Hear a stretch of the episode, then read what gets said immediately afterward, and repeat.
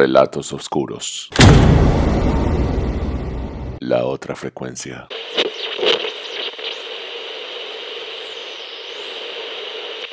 Hola gente, bienvenidos a esta tercera edición de Relatos oscuros, La otra frecuencia.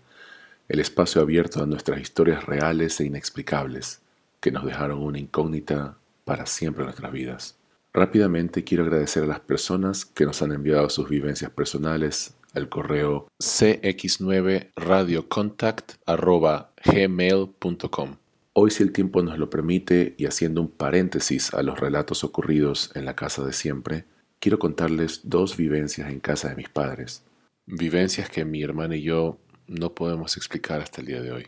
Me perdonan si sale algo desprolijo, pero son dos historias, así que quiero empezar ya. Esto pasó muchos años atrás en casa de mis padres. Yo debí tener entre 10 y 11 años máximo porque mi hermana, la menor de nosotros tres, aún no había nacido. Era una noche de viernes en casa con mi hermana y con la mujer más escéptica que he conocido en mi vida, mi amada madre. Pero escéptica a full. Ella ve algo volando en medio de la sala y te dice que son reflejos de espejo o luces de autos, pero nunca va a ni siquiera abrir la puerta a algo inexplicable. Ahora recuerdo que hay solo un evento al que ella dijo, no sé qué fue, el cual pasó en la casa donde vivíamos. Un poco más del lado de la luz, su anécdota. Tal vez por eso fue flexible, no lo sé. En fin, sé que era viernes en la noche porque estábamos viendo una película en la habitación principal, la de mis padres, acostados en su cama, y tarde para la edad que teníamos mi hermana y yo. Calculo 22, 23 horas. Papá no estaba en casa. Él trabajaba en el puerto y le tocaba muchas veces trabajar hasta tarde por pedidos y contenedores que llegaban en la noche. Estamos en cama y la película la daban con cortes comerciales, no como ahora. Y en uno de esos cortes comerciales mi mamá dice que tiene sed y me pide que le traiga de la cocina un vaso con agua. Lo único que pensé es, qué fiaca, qué pereza. La cocina está en el piso de abajo, pero accedí, claro, es mamá. Me dirigí hacia las escaleras, las cuales están detrás de una de las paredes de la habitación en la que estábamos. Es decir, no puedes ver hacia las escaleras desde la habitación. Le tenía miedo a la oscuridad, no lo voy a negar, todo por mi primera experiencia inexplicable alrededor de estos mismos años, que se las contaré en un momento. Entonces, voy a las escaleras que no se pueden ver desde la habitación en la que estábamos y cuando estoy a punto de encender la luz de las escaleras, escucho las sandalias de papá subir a toda velocidad hacia mí. Me quedé congelado. No atinaba a entender lo que pasaba porque papá claramente no estaba en casa y aunque fuera, él no va a subir las escaleras de esa manera, ni así de rápido ni sin decir algo. Llegó hasta el escalón más grande que ya está frente a mí, pero solo unos metros abajo, y lo único que pude hacer fue correr de vuelta a la habitación y le dije gritando a mamá, alguien está subiendo las escaleras. Mamá, mientras gritó ¿qué? se levantó muy rápido, abrió un cajón de la cómoda y gente, ese día me enteré que mis padres tenían un revólver en la casa. Lo agarró y nos pidió que vayamos hacia donde ella estaba.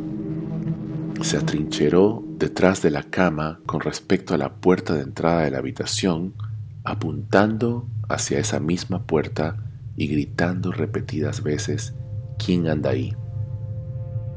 Y nada. Pasaron unos minutos, nadie respondía y muy valiente mi madre salió de la habitación apuntando al corredor. Nos pidió que nos quedemos ahí, encendió las luces, poco a poco nos levantamos mi hermana y yo porque estábamos de rodillas detrás de la cama trincherados. Con las luces encendidas, bajamos, revisó toda la planta baja, las puertas, todo estaba con seguro no encontramos nada. Ella sí reconoció haber escuchado las sandalias pensando que era yo ya corriendo de vuelta con el vaso con agua desde la planta baja, pero que nunca se imaginó que era alguien más. La escéptica quedó con una incógnita. Esa es nuestra primera historia de hoy, pero vamos bien de tiempo, así que aquí va la primera experiencia que recuerdo de algo que no he podido explicar. Una noche, seguro en un fin de semana, nos escapamos mi hermana y yo desde las habitaciones del piso de arriba, donde también duermen nuestros padres, hacia la sala, salón, en el piso de abajo. Todo para jugar Nintendo en esa época. Qué retro. Era tipo medianoche. Todo ya estaba conectado a la tele. Encendí la luz de la cocina que quedaba a nuestra izquierda. Ahí había un ventilador eléctrico. Agarramos los dos controles y a jugar. Recuerdo que susurrábamos y jugábamos sin volumen para que no nos escucharan arriba. Llevaríamos jugando, por tirar un número, 30 minutos. Y de repente el ventilador se encendió y echó a andar. Yo estoy casi seguro de que ese ventilador tenía un problema con el cable, porque recuerdo que no nos dio miedo o no nos pareció tan raro que de repente nos sople el viento. Le dije tranquilo a mi hermana que lo apagara porque ella estaba más cerca, pero ella es quien jugaba en ese momento y me dijo, dale tú, que si no pierdo. Accedí.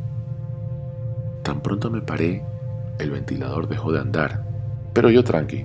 El cable estaba medio mal, así que igual seguí acercándome a él y dije, lo desconecto y así para de joder. Pero es aquí donde está el detalle. Al entrar a la cocina, el cable y conector estaban en el suelo. no lo podía creer. Me quedé en silencio por unos segundos. La miraba mi hermana y miraba el cable. Era un niño impávido que no entendía nada. Hasta que le dije, mira, me miró y me dijo, ¿y? Le dije, estaba desconectado. No me creyó hasta que se lo repetí algunas veces. Me pidió que no la asustara y le juré que no era broma. Debo de admitir que por alguna razón no sentí miedo sino hasta que mi hermana lo sintió y me dijo, yo me voy a dormir. Casi que me deja solo ahí, así que le pedí que me esperara para apagar todo y regresamos a nuestras habitaciones arriba. No saben lo difícil que fue apagar esa última luz antes de subir corriendo las escaleras. Sí, esa es la primera memoria que tengo de algo inexplicable, algo sobrenatural. Chicos y chicas, espero hayan disfrutado las historias de hoy. Gracias por los lindos comentarios e historias que nos hacen llegar a cx9radiocontact.gmail.com Ojalá esté a la altura de ser un buen intérprete al momento de compartir sus historias por este medio. Pondré todo de mí, eso sí se los aseguro. Hasta la próxima.